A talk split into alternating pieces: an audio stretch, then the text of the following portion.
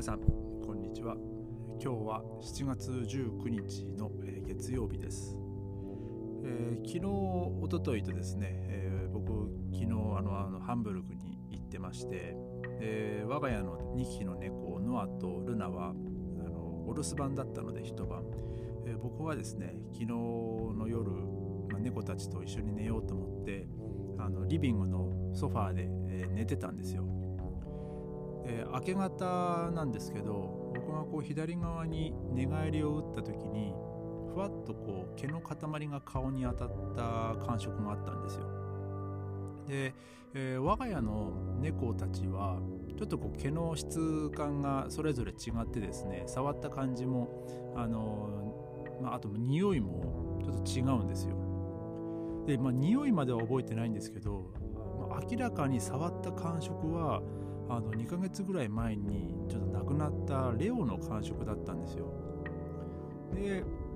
まあ、僕もこう寝ぼけてたので「ああレオ」って言ったらレオは昔からこう名前を呼ぶと返事をするんですよ、まあ、ちゃんとしたこうニャンじゃなくて「うん」っていう感じなんですけどこの喉を鳴らす感じの、返事をなんか僕がこう「レオ」って言った時にその音もなんかこう聞こえた気がしたんですよね。でまあレオだと思って僕はその毛の塊を抱き寄せて結局そのまま寝入っちゃったんですよ。で朝起きたらまあもちろんねそんなんいないですしでその話を僕妻にもしたんですよ。で妻はレオが亡くなってもう23日後に同じ体験をしてるんですよ。ましてはその同じ場所で同じ、まあ、ソファーで。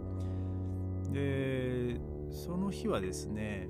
レオが火葬された次の日だったんですよね。まあそれは後になって知ったんですけどそのレオの火葬が終わって3日後ぐらいにあの火葬をお願いしたところからですねあの位牌の引き取りに来てっていう連絡があってその時に何月何日に火葬したっていうふうなあの紙がもらったので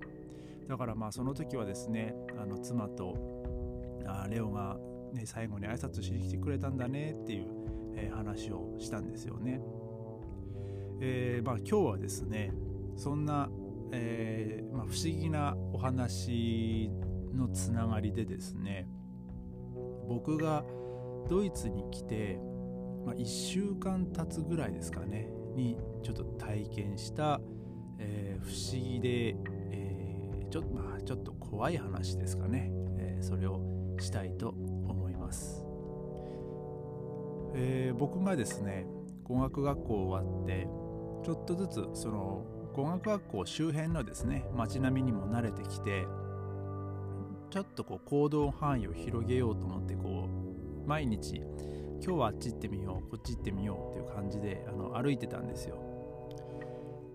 で、えーその日はですねちょっとあの東側に行ってみようと思ってあのアレクサンダープラッツまで行こうと思ってですね歩いてたんですよ。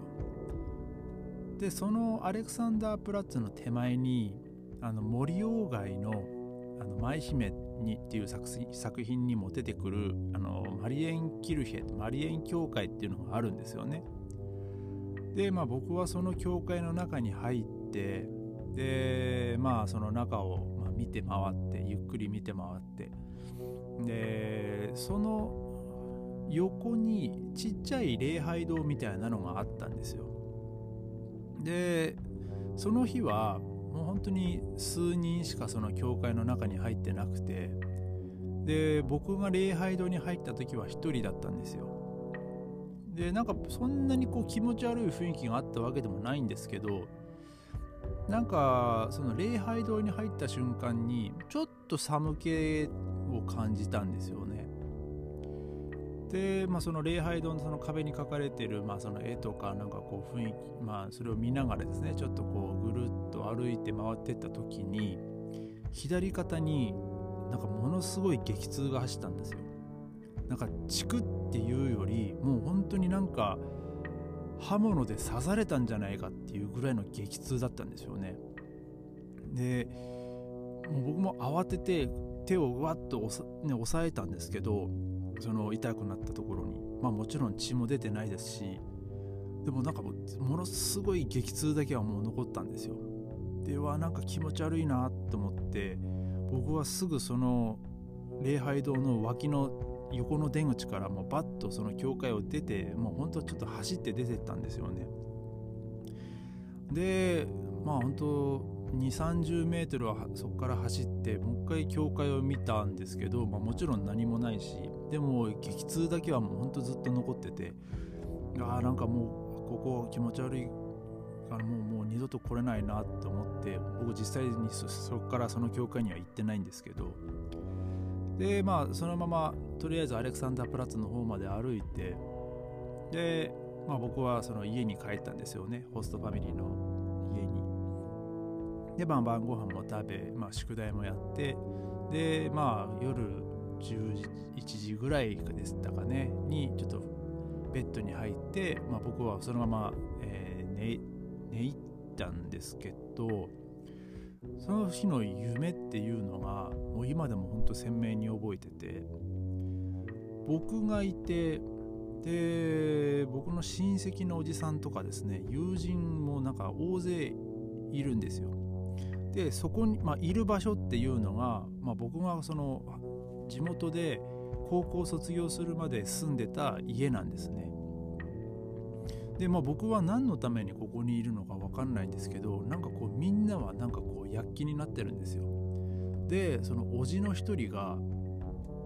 今日こそ絶対にあいつを捕まえなきゃみたいな話をしてたんですよ。で何のことか分かんないんですけどみんながわーっと家の中に入っていってでまあ僕もその流れで家の中に入っていったんですよ。でまあ自分のね暮らしてた家な家なんでまあ間取りももちろんそのまんまなんですよね。玄関入ってちょっとまあその手前にはその押し入れみたいなのがあってで左側には客間に入るあの襖っていうか扉があってで、えー、階段がこう斜めにこう上がっててでトイレがあって奥にはバスルームがあって洗面所があって、えー、で左側にある扉を開けるとまあ台所があってその奥にはリビングがある。もう夢の中でもその間取りのまんまなんですよ。